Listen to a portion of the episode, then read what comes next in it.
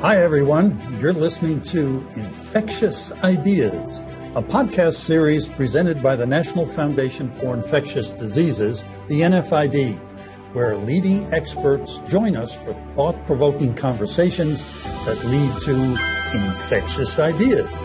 Guests include humble heroes and future leaders working together towards a shared vision of healthier lives through effective prevention and treatment. Welcome to the NFID podcast, Infectious Ideas. This is Marla Dalton, NFID Executive Director and CEO, and with me is my co host, NFID Medical Director, Dr. Bill Schaffner. Today's guest is a well known expert on vaccines and effective communications, Patsy Stinchfield. A pediatric nurse practitioner specializing in vaccine preventable diseases, Patsy currently has an affiliate faculty position at the University of Minnesota School of Nursing. Previously, she served as Senior Director of Infection Prevention and Control at Children's Minnesota, where she led the hospital's response to COVID 19, the H1N1 influenza pandemic, and the 2017 measles outbreaks. She is also the current president of NFID. So, Patsy, thanks so much for joining us. Well, thanks for having me. It's great to be with you. So clearly, you've had some interesting experiences. To get us started, can you share what really first inspired you to specialize in infectious diseases? Yeah, it's interesting. I think partly I I've had a lot of these diseases. I had measles, I had mumps. I'm old enough to say. I had uh, hepatitis A when I was in junior high. It made me think a lot about germs. And I, in grad school, I really wasn't going to be in infectious disease. I was doing my uh, thesis on diabetes education because I liked educating. And then I worked at a children's hospital uh, in Utah where one after another we were seeing kids die from uh, meningitis, Haemophilus influenza B mostly. I saw kids go home that they survived their meningitis but didn't have hearing. It was in the room, you know, when parents learned that their baby was not going to be able to hear. And i just thought oh this is so terrible. There's there's got to be some more that we can do. I was just moved personally by it. And then uh, working at the children's hospital in minnesota uh, same thing just you know measles outbreak in 1990 knowing that you know three children died there uh, i was it was my first year as a nurse practitioner in infectious disease practicing clinician and just thought you know we have to do more than be ready with our ventilators to plug in. We have to move upstream and teach parents not to omit vaccines and to, to really use our prevention tools that we have. So, Patsy, uh, those of us who work in public health often talk about vaccines, strangely, being victims of their own success. Most parents and many pediatricians and nurses, particularly the younger crowd, today have never seen a case of measles or other diseases that are now rare thanks to vaccines. Because people don't fear what they can't see, many don't appreciate the need for vaccines. So the difficult question is how do we address that complacency? It's a great question, Bill. And I, I think those of us in infectious disease, in pediatrics, family practice, those of us who have seen these diseases and what they can do, we, we carry a heavier burden. We've got to be able to communicate not only to parents and, and individuals choosing to, to vaccinate themselves and their children. Um, but we've got to educate the next generation of clinicians. And it's it, you don't have that emotional piece when you're just reading about a disease and looking at a rash. Is this chickenpox? Is this measles? And so our our job really is to you know impress upon people that these can be potentially life threatening diseases they have cute names like chickenpox, but they can be uh, fatal. They can cause encephalitis, long term disabilities. I think our, our challenge really is to not just uh, have outbreaks. It used to be you know, uh, my experience has been a lot with measles that measles, an outbreak really changes behavior. But we can't rely on that to sort of say, oh, wow, this is what measles does. I, I should have prevented this. We have to make sure that we continue to educate, uh, to inspire, to role model, and to, to lead people into knowing that this is one of the, the best areas of medicine in terms of well studied, more research, more transparency around how we, we approve vaccines and uh, make sure that that next generation of both parents and clinicians are not complacent.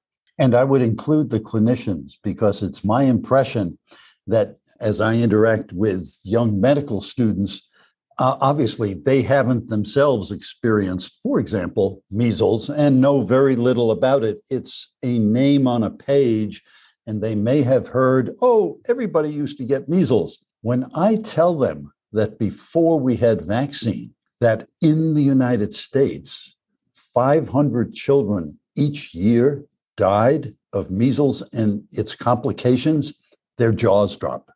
Right. So, uh, just reinforcing what you were saying, those of us who uh, have been around a little longer ha- and have seen these illnesses really have a responsibility to put them into perspective, to let this next generation know that they were not trivial back in the bad old days, and those were much worse old days. So true. Yeah, you know, I think these stories really do matter. And so, you know, Patsy, as a layperson and a mom myself, one of the things I've really always admired about you is your skill in communicating so clearly and with such empathy. So, can you share how you really learned and honed that important skill with us? Mm, well, thank you for that, Marla. Well, I, am a third generation Irish American, so I think storytelling comes with the genes. We'll start there.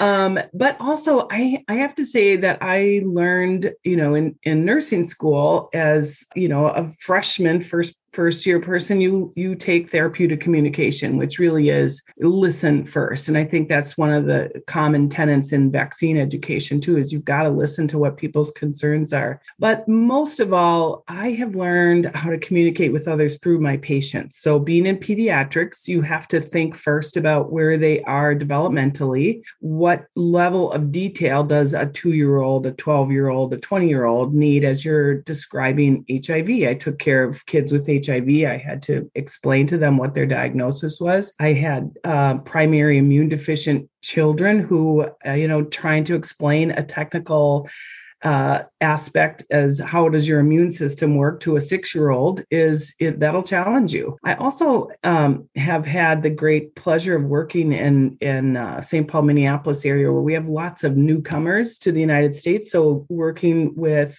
people who have speak different languages, and so you're working through an interpreter. You really just have to get your your message clear and simple.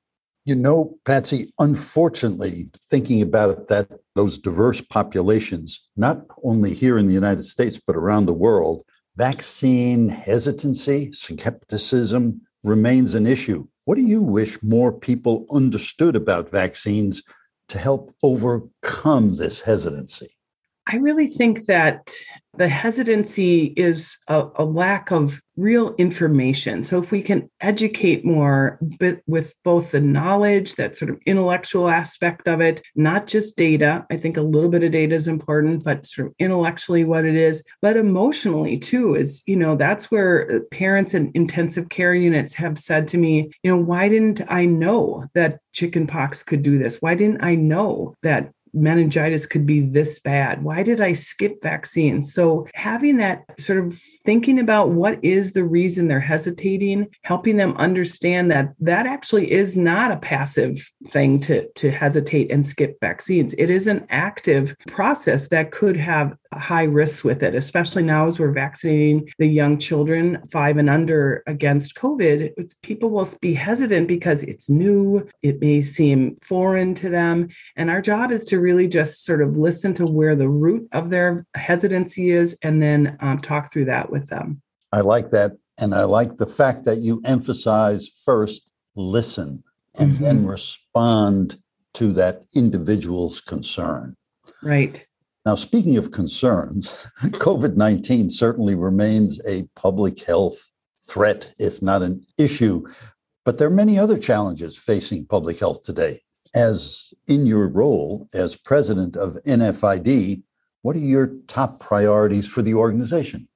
Well, I'm very proud to have this role. I'm very proud to serve NFID in this capacity. I've been a volunteer with this foundation for many, many years. And I just feel like the mission matches my life's work hand in glove as far as, you know, what are the infectious diseases? How do we prevent them? And my goals are really to work with the team and emphasize the young children, adolescents. I'm concerned about other vaccine preventable diseases reemerging, such as measles, would probably our first one. We've heard of a polio case recently. Uh, we've really got to step up our messaging around all vaccines to stay on schedule. So that is a priority. I'd love to work with uh, the immune deficiency, you know, communities because that's a population near and dear to my heart. They have some special considerations. Uh, I'm really excited about this being NFID's 50th anniversary. I think that is very special, and we've got some great things planned, and we'll be working together on that. And then, last, I'm really proud to be the first person in 50 years from the nursing profession to lead as president. Um, and I really hope to emphasize that interprofessional collaboration is what gets us to complete our goals successfully when we do it together.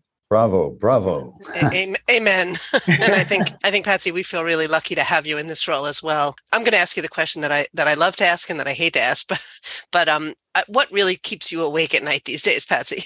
Yeah, I am I'm so concerned about social media and its negative influence. I think it can be so helpful, but through we saw throughout COVID and the COVID vaccine implementation process how negative it has been that the scare tactics to parents to not vaccinate their children, you know, the trying to talk people out of something that we know has been well researched and, and is just founded in such good science, and that we've given, you know, over 600 million doses of COVID vaccine. I just am really worried. It seems so large. How do we how do we impact this this beast of negative negative misinformation and its impact not only related to COVID 19 disease, but also to other vaccine preventable diseases. We have a big, big task ahead of us. That, that worries me. Rightly so sadly a lot of sleepless nights. I guess before we sign off, Patsy, I'll give you the lob and the softball and ask you what is the biggest myth that you'd most like to bust?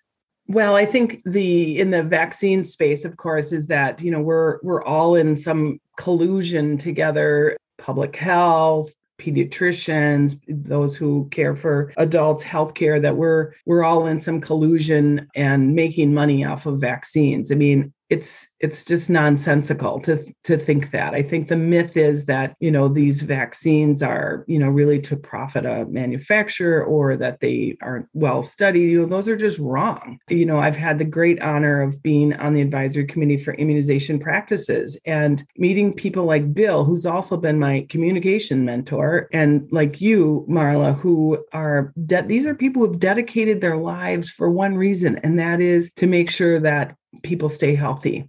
The, the people who are in this business are led by their hearts. They they care deeply about our communities our health our public health the people at the cdc I, i've been on many work groups there. The same thing. These are well-intentioned people and uh, the vaccines just are as i said you know are the top studied uh, medical inf- intervention that we have and we just got to break that myth that they're somehow dangerous. They're not. They're important. We wouldn't recommend something to people that we wouldn't give to our own family families and give to ourselves that things that were not safe. We recommend those that have been well studied and are effective and needed. Today, we've been channeling our nation, one of our nation's founders, Benjamin Franklin, who reminded us that an ounce of prevention is worth a pound of cure. We've been talking about prevention through vaccination. As I like to say, disease bad, vaccines good. And we've also reinforced the importance of listening carefully and communicating clearly as we try to persuade as many people as possible to get themselves and their children vaccinated. We've been talking today with Patsy Stinchfield, NFID president and nationally known expert on vaccines and effective communications, as well as pediatric infectious diseases.